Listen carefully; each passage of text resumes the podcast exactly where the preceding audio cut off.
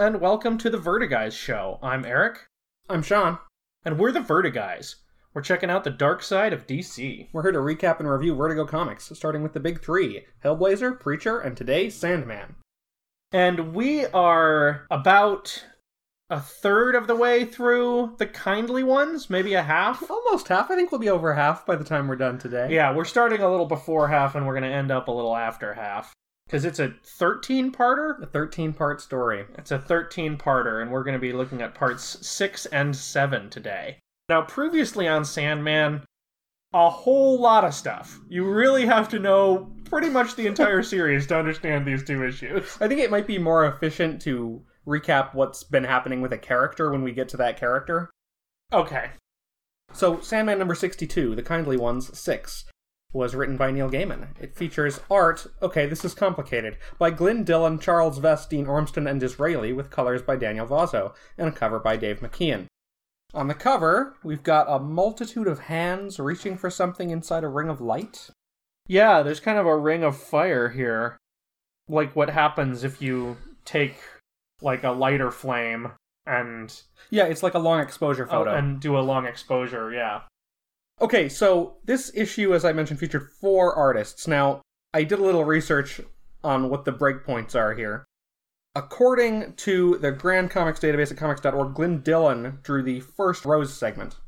Charles Vess drew the tail and inked his own work. Uh, Dean Ormston and D'Israeli inked the frame story. And Ormston, according to comic book resources, Ormston took over the pencils on the Rose pages after the frame story. And there's actually a pronounced art shift there. More shadow, more abstraction, kind of Mignola esque. The figures are almost grotesque. So there's a lot going on with art in this issue. Yeah, are any of these artists the regular artist who's been doing the rest of the series? No, Marc Okay. Hempel has been Marc most Hempel. of this story arc. That was who it was. Yeah, and he comes back for part seven, right? I think so. that's Hempel again. Or yeah, that's At right. least it looks like it. So the art in this issue is very different than last issue, although it still seems to be attempting a little bit of the thick line block of color approach. It's more detailed, more realistic. Rose comes off more expressive and a little bit more feminine. Yeah, she's definitely sexier, which Yeah. is which is an interesting choice. I think there's I think there's story reasons for that, and I don't really understand what they are, so we'll have to talk about that. Okay. So we pick up on Rose flying to England and having a bad time of it. Have we talked about her hair yet? Yeah, we have. We mentioned how when we first saw her in this story arc, her hair was different than we had ever seen it before, but still evocative of the way we remembered it. Yeah. Here it's red with a streak of blonde, which reminds us that we've seen her with both of those colors. Yeah. Her initial portrayal in Doll's House was blonde with a streak of rainbow, right? I think that's right. Yeah. Yeah, and she had a dream on the plane about what she calls the old days in Florida, which is in when she was in that house, in the doll's house.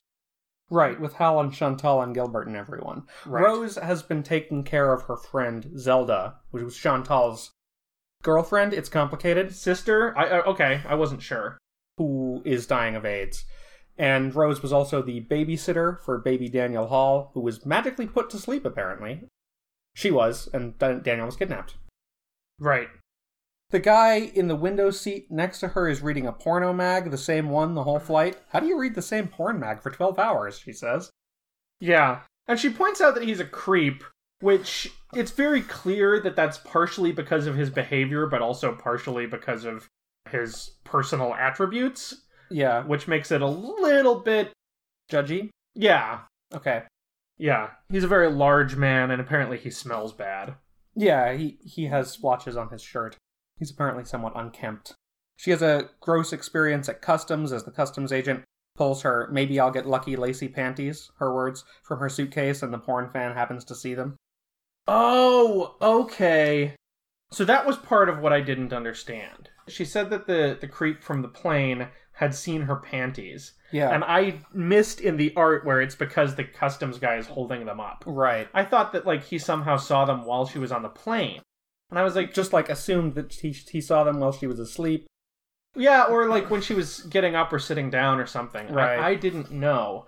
But I thought that she was wearing the maybe I'll get lucky panties. And I was like, well, why does she think she might get lucky in this story? Well, she apparently packed them.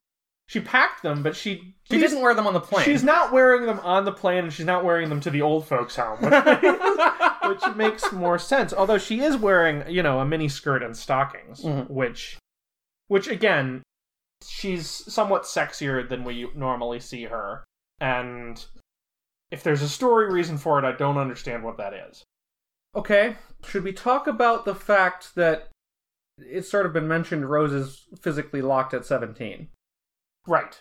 Yeah, ever since her first experience with Morpheus, she hasn't experienced any aging, which is something that comes up a couple of times in these issues. Right. But she's nonetheless depicted as having an active sex life. Yeah. So that's maybe a little weird. Not on her side, but maybe on a creative side. So waiting for her at the airport is Mr. Holdaway. This is Jack Holdaway, the nephew of the Mr. Holdaway she met before, who has died. Yeah. And she says she was looking forward to seeing Mr. Holdaway's old Jaguar, but instead he drives her off in an Austin, which is not nearly as luxurious a car. Right. And he spends the whole ride talking without saying anything. Yeah, I liked that. Rose is continually comparing this trip to the last one. And we've also learned that she hasn't really physically aged since her last trip to England. She's comparing her expectations to reality. There's a lot of travelogue detail in her narration, with real details mixed in with her memories, which gives it something of a dreamlike quality. I wonder if maybe that's part of why she's changed her hair. Is that like, you know, since she's not experiencing aging, she wants to she wants to experience some kind of change to her appearance, so Right. she changes her hair. And they make it to this old folks' home that is very grand and stately looking indeed. Now, I understood this to be, in fact, Fawney Rig, the house at Wych Cross. But she's they go inside and she's introduced to like the nurse and the investor and stuff. Yes, that's true. I thought there was a scene where she was looking through the big oval window, but maybe that's a different house in a different issue. Yeah. No, I don't think that that's where she is here. We notice the checkerboard floor here as Rose and Jack walk into the old folks' home. Yeah. That just matches what we saw the last time she was here. Right. She We've went into the- a she went into a broom closet that had a checkerboard floor, and that's where she encountered the Hecate. Right. And she is actually in England on a mission from her departed grandmother, who told her to meet her here. Right. She's supposed to receive some kind of message. Yeah.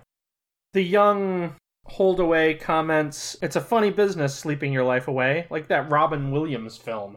Oh yes, He's referring yeah, he's referring to the movie Awakenings Yeah. with Robert De Niro. She finds out that the the staff of the place referred to her grandmother, Unity Kincaid, as Sleeping Beauty. Right. Now Unity was suffering from the sleeping sickness, which was a sleepy sickness? Sleepy sickness. Sleepy sickness, which was a side effect of Morpheus being in captivity. Some people had their relationship with sleep messed up. In Unity's case, she slept all the time. Right. Rose sort of politely tries to lose her escort, so Jack politely decides to introduce her to the duty nurse and then go get her checked into the hotel. But instead, he finds the owner of the nursing home at Wych Cross, Paul McGuire. Yeah, Paul McGuire insists that he's not actually the owner, just representative of one of the investors. Right. Paul McGuire was a character we met in the very first issue. Oh, yes. Paul McGuire was the lover of Alex Burgess, the son of Roderick Burgess, who imprisoned Morpheus Right. for 80 years. Rose casually tells a lie that she's a writer here to get a sense of the place for a book on her grandmother. Yeah, I mean, is that even a lie? Pretty much as soon as you say you're a writer, I guess you are one. well, she does say that she's writing something about. Oh, yeah, a couple of issues back, she mentioned that she's working on a writing project that involves taping and watching old sitcoms. Right. I do remember that. Paul informs her that her grandmother, after spending most of her life asleep, woke up and was very vital and young at heart, which came off very ironic to him. Yes. I'm afraid that at the time I found it difficult to appreciate the irony, because someone that Paul loves is sleeping his life away. Right. Yes, there is a second sleeper. If the reader is anything like me, they haven't caught on yet. To the fact that this Paul is that Paul. Right. Okay. But that it'll become clear by the end of this issue. Anyway, Paul gives Rose permission to poke around the grounds, and Jack agrees to come back for her in three hours. Yeah, now she heads up by herself. She goes to the now empty room where her grandmother stayed. And then she ducks into the broom closet. Right. And it just looks kind of disappointingly ordinary. Yeah, she actually asks, Is anybody here as she comes into the broom closet, but it's just empty.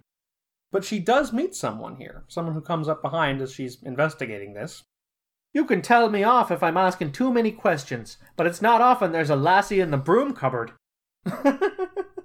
well, it's kind of a long story, Rose says. Now, at this point, we've had an old lady, a maternal looking nurse character, and a young woman, Rose. Yeah, I was hesitant to count this as a Hecate appearance because it's actually more a room full of old women Yeah. than one old woman, one mother, and one maiden. Mm-hmm. But she guides Rose down to the day room where she meets a couple of other old ladies. And she says some kind of racist stuff on the way. Well, she tells some of her life story here that she had a, a black lover during the war and gave birth to a baby girl, but her mother made her put the girl up for adoption because she was black, and she hoped no one would take her, but someone did. yeah. So, yeah, she's not an out and out racist, but she uses a lot of politically incorrect language Yeah. for black people in the course of telling this story. Yeah. This old lady, whose name is Amelia Krupp, introduces us to two more Magda Treadgold. Did I say Magda or Magda? Magda Treadgold, and a woman named Helena who says her last name is unpronounceable. You said Magda every time except the last time. Did I say Madga? The last time you said Mad Her name is her name is Mad Gear Treadgold. Magda Treadgold, and Helena, who mentions that she is from Greece at some point, might be a reference to, or might even be, Helena Kosmatos, Lyta's mother. that seems possible. Remember when Lyta was doing that uh, job interview with Eric the Jerk, he said that her mother was mysteriously missing. So the old ladies tell her that they like to spend their time telling stories. Somebody comments that even the oldest stories are new to someone, which was a line I liked. Mm-hmm. And That- they sort of, before they get into, there's a long story here that makes up a lot of this issue that we're about to get into. Mhm. But before they do that, they kind of do a quick telling of the original Sleeping Beauty tale. Yeah, which is obviously relevant because of Unity. Right, it very much mirrors Unity Kincaid's story. In the original version, before it was Bowdlerized, Sleeping Beauty wasn't woken with a kiss. She was raped in her sleep and woken by her children after giving birth to them in her sleep. Right.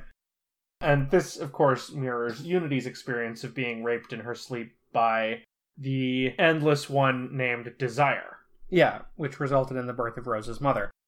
Magda also mentions here, she talks about memory. She says she can't remember her grandchildren's names from their visit yesterday, but she remembers parts of her childhood in vivid detail, and that's where she gets these nursery rhymes and fairy tales. Yeah, I thought that was pretty interesting. So they are going to tell Rose, or she is going to tell, the story of the flying children. Yeah, and as we transition into the flying children, we transition into beautiful Charles Vess artwork. Yeah, and it's worth noting here that this part is less of a comic book and more of a storybook, where there's only one illustration per page, and no, like, no real, like, action. Yeah, I noticed that too. The storybook page structure and the storybook font. Although we are actually still getting Helena's dialogue, not a storybook telling of the story, complete with interruptions from the audience. Right. Or excuse me, it's Magda's dialogue, isn't it? Yeah. So there was a man who loved the ladies, and he came upon a beautiful woman bathing in the river and took her clothes away. Right. He makes her promise to be his lady love to get the clothes back. Now we've heard something like this before. Wasn't it the Muse? Right, the muse Calliope. Yeah. In her case, there was a scroll that she had to leave on the on the shore, and if it was taken, that person would gain possession of her essentially. Right. And so she was kind of imprisoned in a in a similar way to how this guy comes to sort of take over the life of this young woman. Mm-hmm. So she agrees to be his lady love, provided he marry her in the first church they come to. He promises he'll marry her if he sets foot in a church. Yeah. And the devil he'd step into a church ever again, he swore under his breath. If he breaks the promise, he says, the worms will eat him. He thinks that'll happen anyway, right? And their children will grow wings and fly away. And no great matter if they do, he thought. So they come to the first church, and he says, He doesn't want to get married there because the vicar's a sick man, and besides, he's off a hunting. She said nothing, but she looked at him as if her heart would break. When they came to the next church, her belly was already beginning to swell. Let's be married here, she says. I'm not going into that church, he says, for the vicar's a drunkard, and no better than he should be, and the sexton's no particular friend of mine neither. Yep, she gets mad, and he hits her and knocks her down because he's really not a nice guy. Her face is bleeding when she gets up. So that's how it is, she says. That's how it is, he tells her. She wants a place to rest, so he has her wait while he goes ahead to find one. Yeah, and he goes into this cottage, and there's an old lady living there. In some tellings of the story, the old lady is a witch. Other times, she's just an old lady. But either way, the man smothers her, buries her in the backyard, and tells his wife, or tells this woman, that the cottage is theirs now, that they've inherited it. Yeah, I noticed the story does begin referring to her as wife, even though he refused to go into a church and marry her. Right. So he tells her that his aunt has just died and left us her cottage, and they move in there. He leaves her in the cottage to wander the countryside, but he does come back from time to time. Right, we're told he wants to continue tomcatting around. Yes.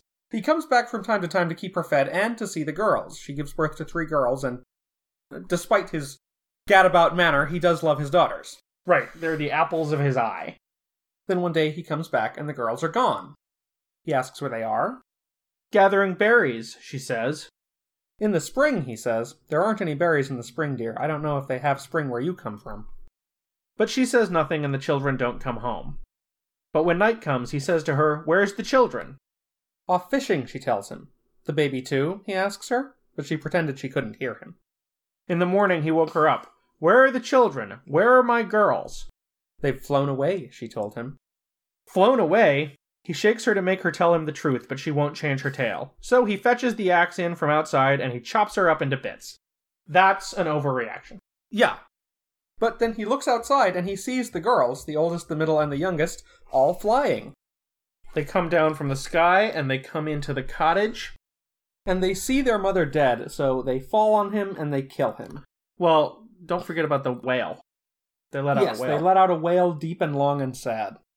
And then they fall on him and kill him. And they kill him the way that birds do, Mm, yeah, they sort of peck and, and rip him to death. where they all kind of descend on him at once and, and tear him to pieces. Like a parliament of rooks. Yes, exactly. Then they flew off into the sky and nobody saw them again. Yeah, the story is done with them here. Um, as soon as he was sure that he was dead, he got up and shook himself and looked around. And there waiting for him on the bed was his wife, with long claws out, and her eyes blazing like a green cat ready to spring. Now, the illustration shows us that this isn't the case, but when I read with long claws out, I just imagined like Wolverine.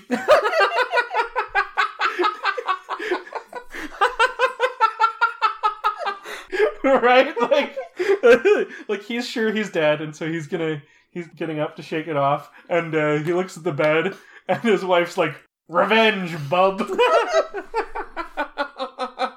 no, this is more like Sabretooth, because she's got the really long fingers that extend into claws. Lady Deathstrike. Deathstrike, yes, it's exactly Lady Deathstrike.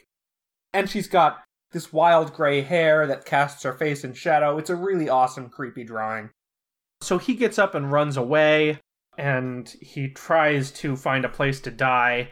The thunder won't kill him because he's already dead. The fire can't burn him up because the chill of death puts it out.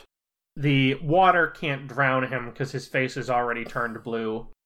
Sinner man, where are you gonna run to? It is a bit like that, yeah. So he throws himself on the midden heap and prays for the worms to eat him, as he promised they would when he died. Yeah. He puts out one hand and finds himself touching the skeleton hand of the old woman he'd killed for the cottage. And then a giant worm with his wife's face crawls up to him, driving off all the other worms. He begs her to just kill him, but no, she says. A meal this good must never be hurried, she says. Just hold still, boy, and let me enjoy myself. And she takes her first gentle bite from his cheek with her sharp, sharp teeth. And that's the story, as my mother used to tell it. Amelia hates that story. Magda wonders what happened to the children. Yeah, Amelia objects that the story is horrible, but then says all deaths are horrible. So she answers her own objection, which doesn't really make any sense. Right, and Helena points out that they're made up people, but Magda says that doesn't mean they don't have stories.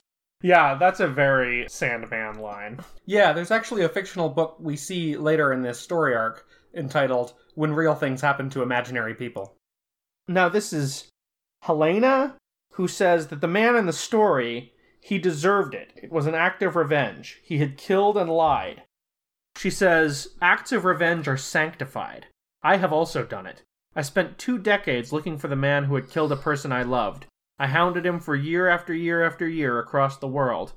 I found him at last in Brighton, in England, in the winter. A grey, sad town. It is a cold place, England. Really? What did you do when you found him? Eventually, I killed him. First, though, I destroyed his life. You're kidding, right? Joking with you? Of course. If I had really killed a man, would I tell anyone? Back on the subject of unity, Magda says a woman shouldn't have to sleep her life away. Women are about reality, not dreams. Amelia adds, Women are about waking, Rose. Yes, and then we have a sort of a Hecate moment here. Yes. Amelia says, As mothers, we wake them from nothingness to existence.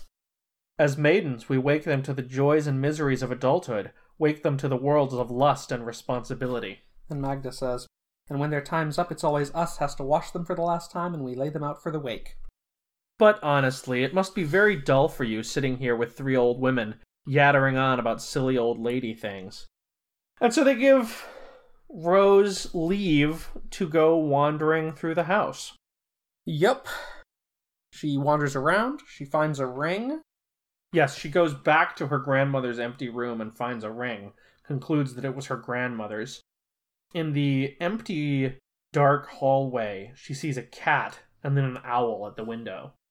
Yeah, it's storming pretty good outside now, and this owl is lit up by lightning. Quite dramatically. Yeah, now this is such a kind of like master class in comics. Mhm. I think this page because you know, it's amazing how like somebody who's not in command of the medium can give you a page full of like mutants fighting each other tooth and claw Mhm. and it's not compelling at all. Okay. And then someone who is in command of the medium can give you a page of a girl walking down a hallway and seeing an owl at the window. And it's so much more suspenseful. well put. So Paul shows up, and they chat about the owl.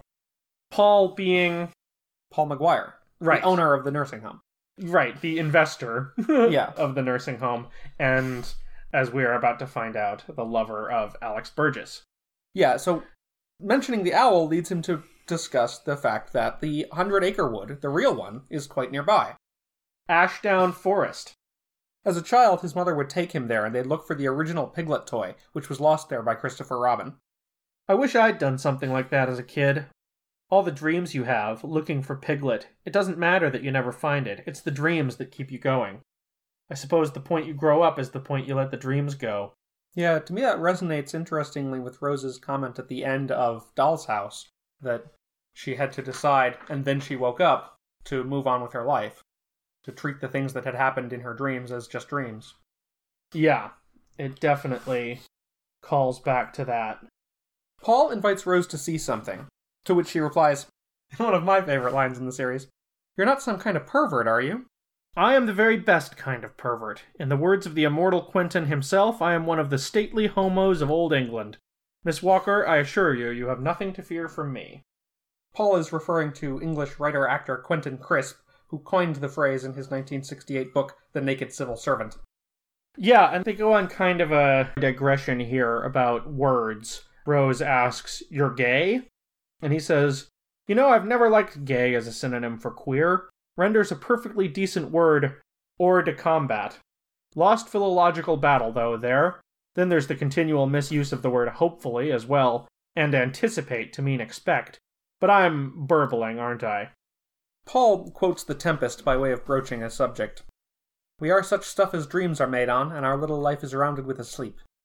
and he takes Rose to meet another sleeper, like Unity Kincaid, somebody who's been ceaselessly asleep for a long time.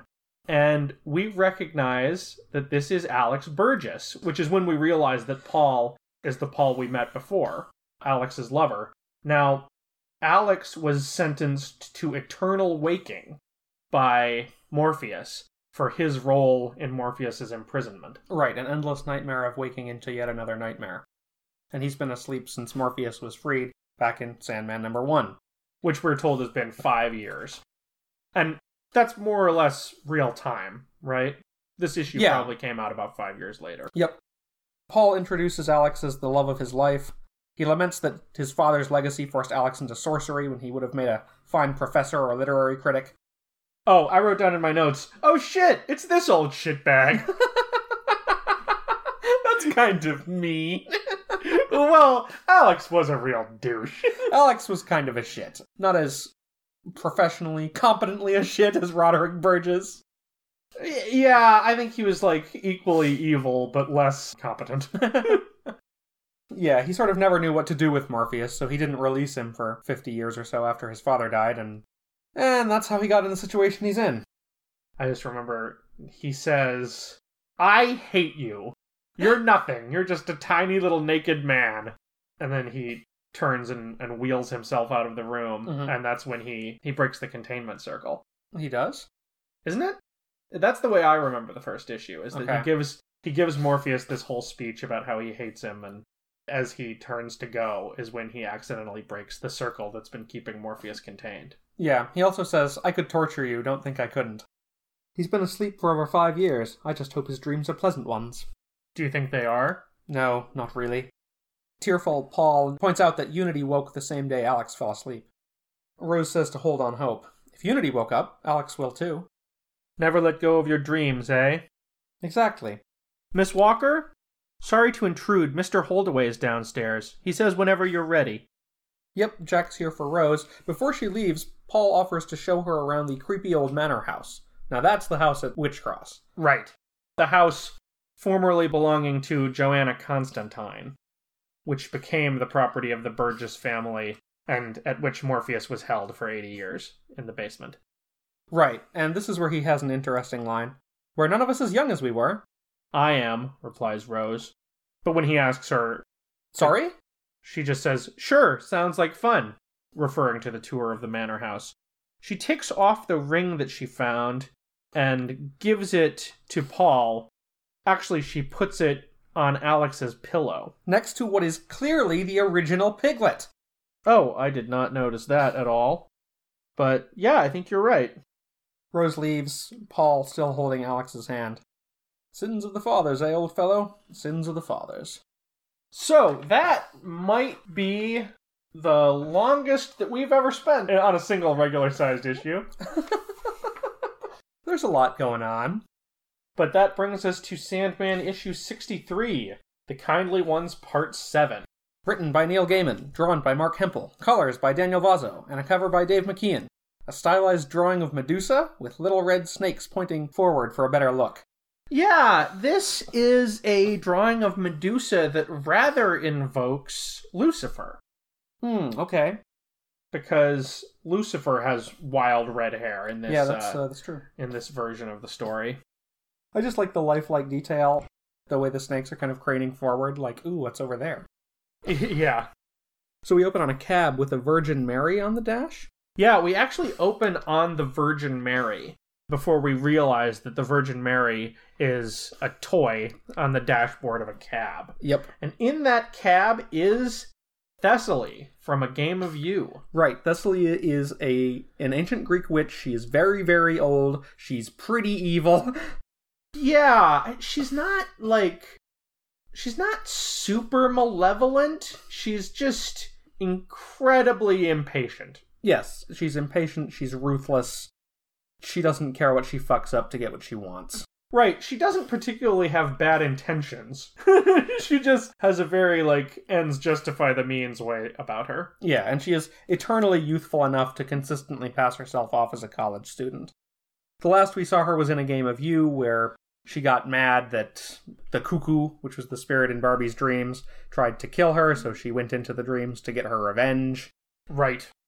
And here she is trying to bribe the cab driver. She's looking for, well, maybe I shouldn't say who she's looking for yet, but she wants to bribe the cab driver to stay there and wait for her to come back. He's reluctant. This is a bad neighborhood.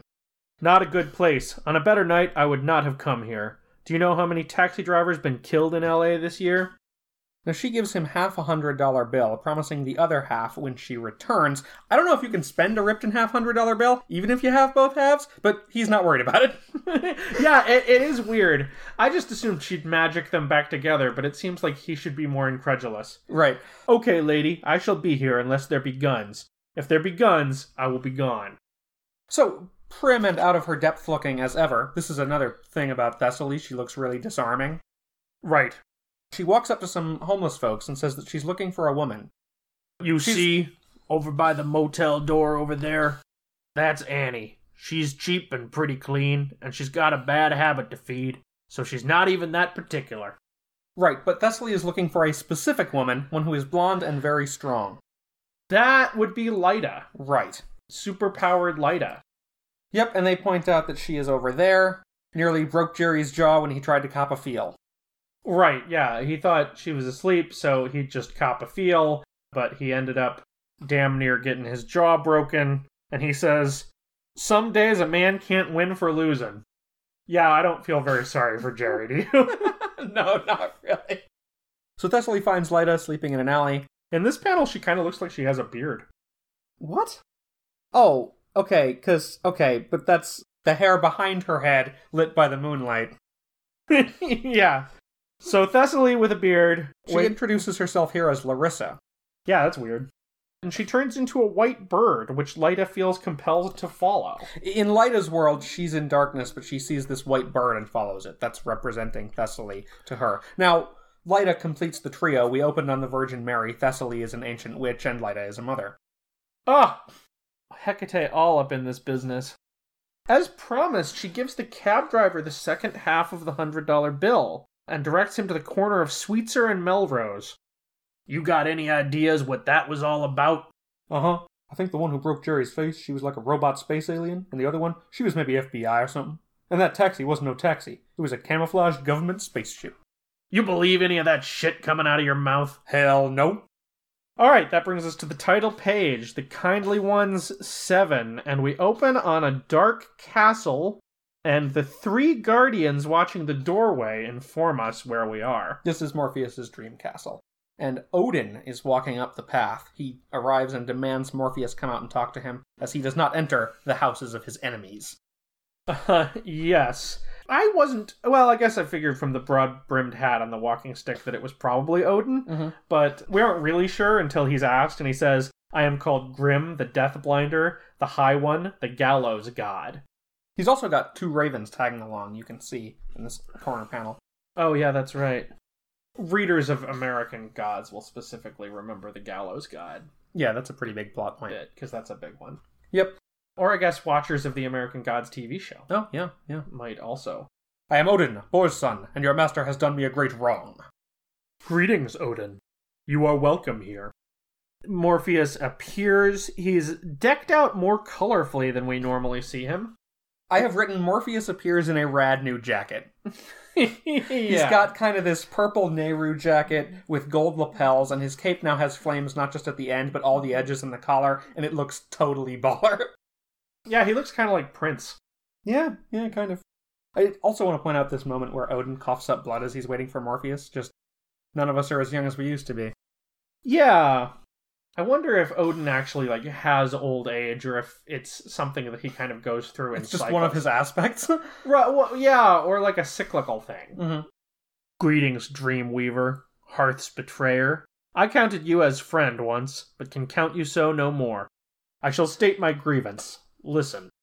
And he explains that Loki, who is far too dangerous to ever be allowed to be free, is free, and it's Morpheus's fault. Yeah, he recaps the binding of Loki by Skadi under the snake with the venom dripping, all that good stuff. He has figured out that the Loki that came back from the dreaming at the end of Season of Mists, when Odin had brought him along as part of his entourage to bid for hell, was, quote, merely a dream thing that screams and curses, a wisp, a fragment that writhes in pain.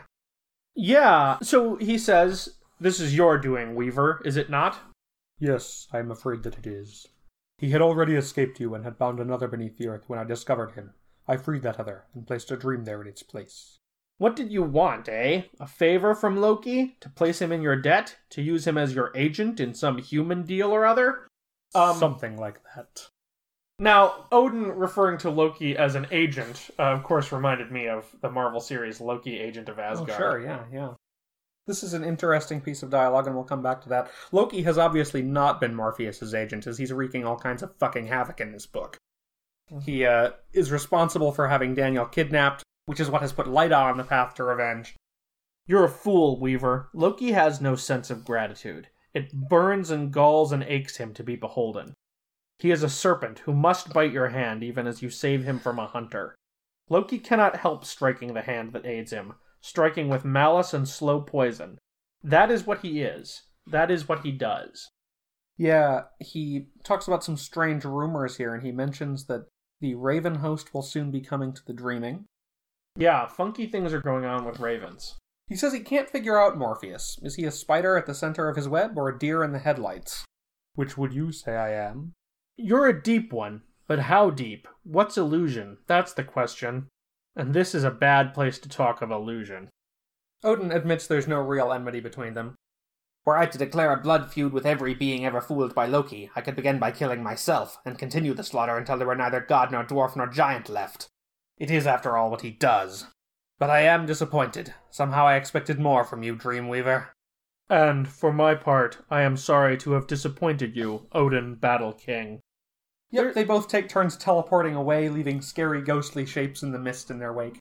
There's another good exchange here that kind of came in the middle of that conversation where Morpheus says, Only a fool listens to rumors, and Odin retorts, Only a fool ignores them. Mm-hmm. Now we cut to Delirium, who is apparently talking to Destiny. Yeah, we see her talking for a good page before we see who she is talking to. She's standing on a path and we can make out a statue in the background, so if we're very attentive, we can identify this as Destiny's garden. I also think that she makes it clear who she's talking to through her dialogue. Mm-hmm. Well, she has been looking for her dog Barnabas. No, she is explaining that her dog Barnabas has gone missing. Right, and she's kind of wondering whether or not she should look for him or where to start. Now, am I remembering correctly that this is not the first we've heard of this story arc? Uh, I mean, of this particular story thread? Did we see Delirium looking for Barnabas earlier in this arc somewhere? I think so. I think we saw her sort of waking up and taking note that he was gone. It was when she came back from being 111 perfect tiny multicolored fish. Okay, so we did know about this in advance. And she points out to Destiny that the last time she went looking for someone, it went very well. And uh, Destiny was the one who got her started on the right track. Yeah, I love that line. It's in character for Delirium to think she did a great job during Brief Lives, but I thought that could also be meta dialogue. Like, readers really loved it when she was a regular. Right. Is there a way that we can work in the Barnabas line that she repeats? Um, I would feel infinitely more comfortable in your presence if you would agree to treat gravity as a law rather than one of a number of suggested options. Oh, yeah, Barnabas is a wise ass. Destiny says he bears no grudge for the fact that she yelled at him last time they met, but he warns her that her search will have a cost. If you look for your dog, you shall find it, but if you find your dog, you shall find other things also. The choice is yours. Look at Dream. Why does he look like that? Should I go to him? So she's talking about the statue in the garden. He has statues of all seven endless, and they're apparently somewhat empathetic statues, because the dream one has his face in his hands, looking kind of distraught. While the destruction one has his back turned and a hobo sling over his shoulder. Right, now this dream statue is pretty obviously invoking his position at the end of Brief Lives as he had had to kill his son Orpheus. The choice is yours. I think if we read this simultaneously, it will be incomprehensible. But Destiny says two things simultaneously. The choice is yours, as I said, but I would strongly suggest that you let him cope with his problems on his own. The choice, as I said, is yours, but your aid could not hurt him, and it might conceivably help. Hooray! Hooray! That was so wondrous! How did you do that? Can you show me how to do that? I can only ever say one thing at once. But Destiny has disappeared. Left to herself, Delirium makes her own choice. His sister picks a path for herself and walks it, and leaves that place. Now we cut to a little house. Thessaly's, apparently, where she leads Lyta in and puts her on the bed. She'll have to sleep in the bathtub. Lyta, in her head, is still following the white bird. Thessaly opines to herself, Well, I've found you. They came through on that much.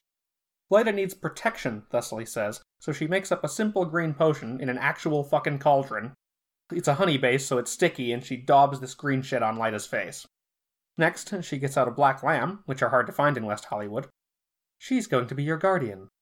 The lamb, as she's fixing to sacrifice it, begins to squirm and kicks her in the face, drawing blood. Yeah, with the sound effect whack! Blood for blood, eh, little lamb? It's been too long since I've needed to sacrifice anything larger than a rabbit. Tch. There, let that be a lesson for me, Lyta, and for you too, if you can hear me. Nothing is harmless. Nothing is too cute and sweet to be dangerous. Nothing is safe. Could be talking about herself. She kills the lamb and empties its blood into a large bowl. She uses the blood to make a circle around Lyta's bed.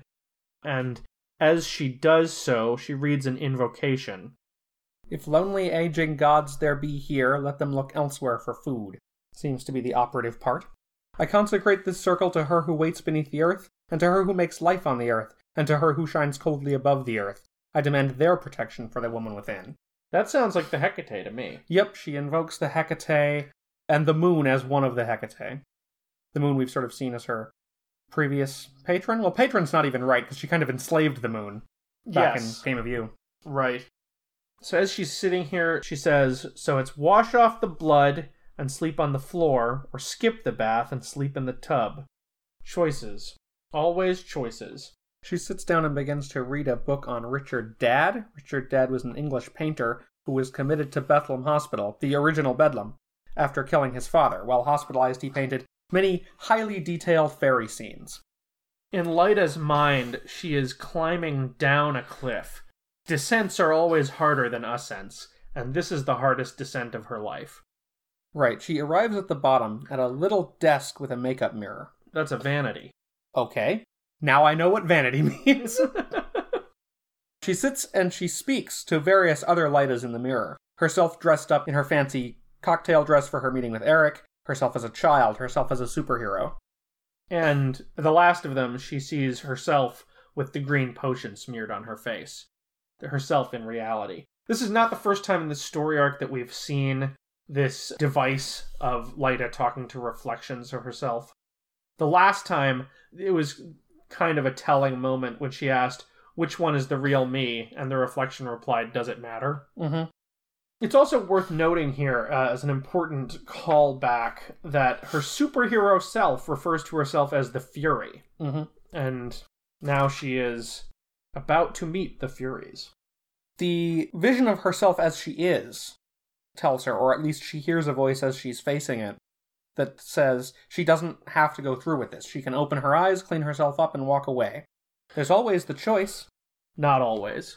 Sometimes there just aren't any choices at all. And she punches out the mirror, shattering it. Nobody else is the real Lyta. She is. She walks through a desert to an old house, and inside she finds the Hecate. Meanwhile, Morpheus arrives at Fiddler's Green.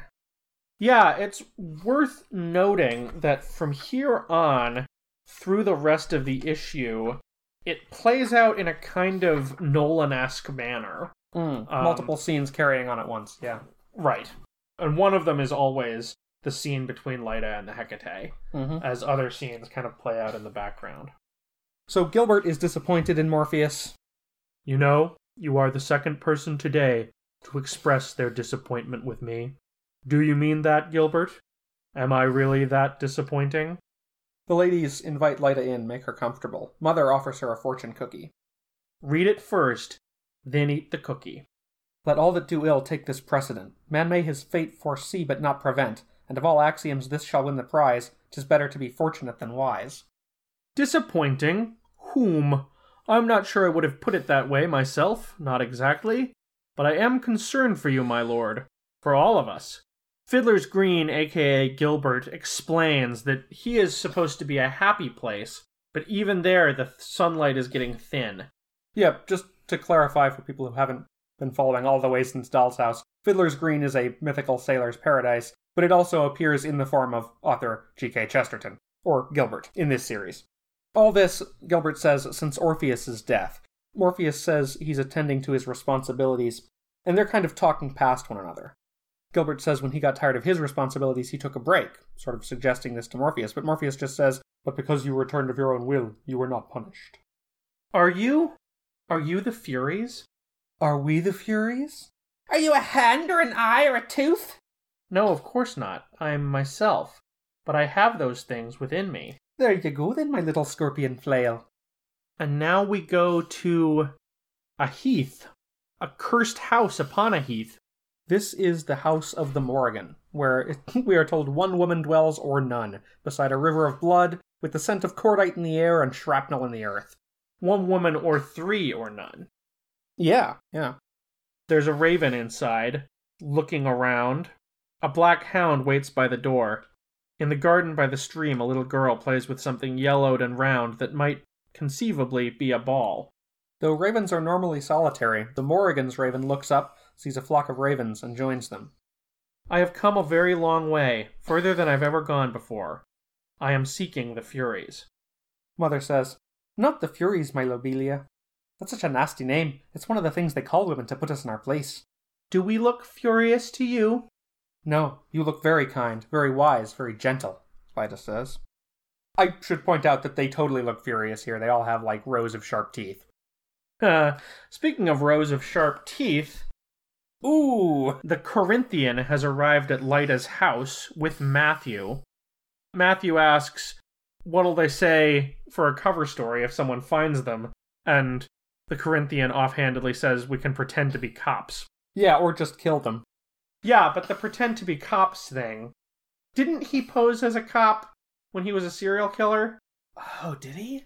I don't remember that. I got the feeling that it was invoking his career as a serial killer and that it was also invoking Loki and Robin Goodfellow's ruse. Right, they pretended to be cops to prevent any investigation of Daniel's disappearance. They have a nice little buddy cop banter going on for a tragically short number of panels, but. Matthew suddenly feels the urge to go. Right. He is a raven, after all. The Corinthian won't let him leave. You're my partner, like it or not. Walk out on me now, bird, and I wring your scrawny neck. The maiden offers Lyta a scorpion. The mother says, We don't bother anyone. We hate to be a bother, not unless there's good reason to bother somebody. There's a man. I want to do more than bother him. I want to destroy him. Meanwhile, in hell. Yeah, some demons see ravens flying off to join the gathering. In England, Rose Walker hears on the news that the ravens have left the Tower of London despite their wings being clipped. The government spokesman announces that they will not submit to terrorists and says they have ordered a dozen raven chicks from zoos around the country. They fear damage to the tourist trade. The reporter asks about the kingdom falling and is assured that in this day and age one must take such superstitions with a grain or two of salt. The superstition goes that if the ravens ever leave the Tower of London, then the crown will fall and with it the kingdom. Okay. Why? asks one of the Furies. Right. Because this man killed Lyta's husband and killed her son. Isn't that reason enough? No, dearie, it's not. You see, my gosling, the ladies you were talking about can really only avenge blood debts. That's one of the rules. It's the oldest rule. Lyta says he killed my son. That's a blood debt, but they say, not your blood, his. Had he killed his own son, then it would be different. Then, if we wished, we could hound him. We could destroy his life and his world, hound him to the grave and beyond. Lyta turns and walks out into the desert, but the mother calls to her from the door. Daughter? Now she's brandishing a whip made of scorpions end to end.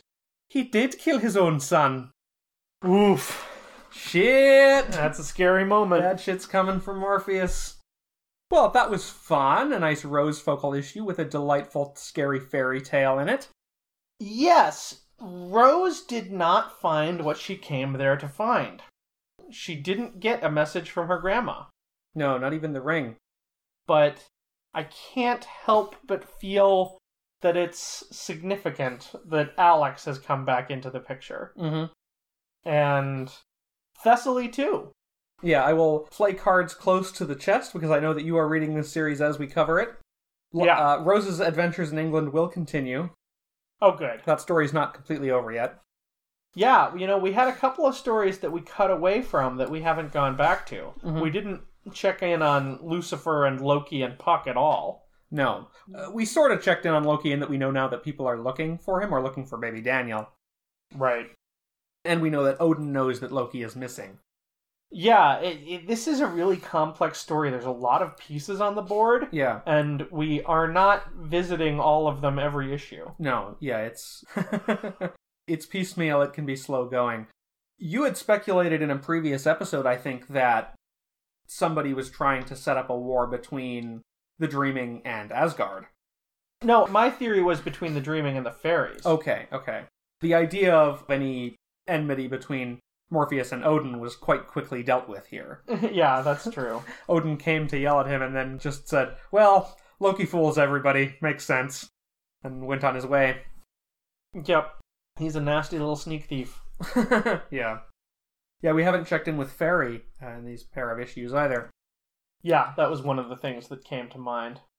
But yeah, a good couple of issues, very atmospheric and suspenseful and scary. Yeah, I found Rose's time in the nursing home very interesting.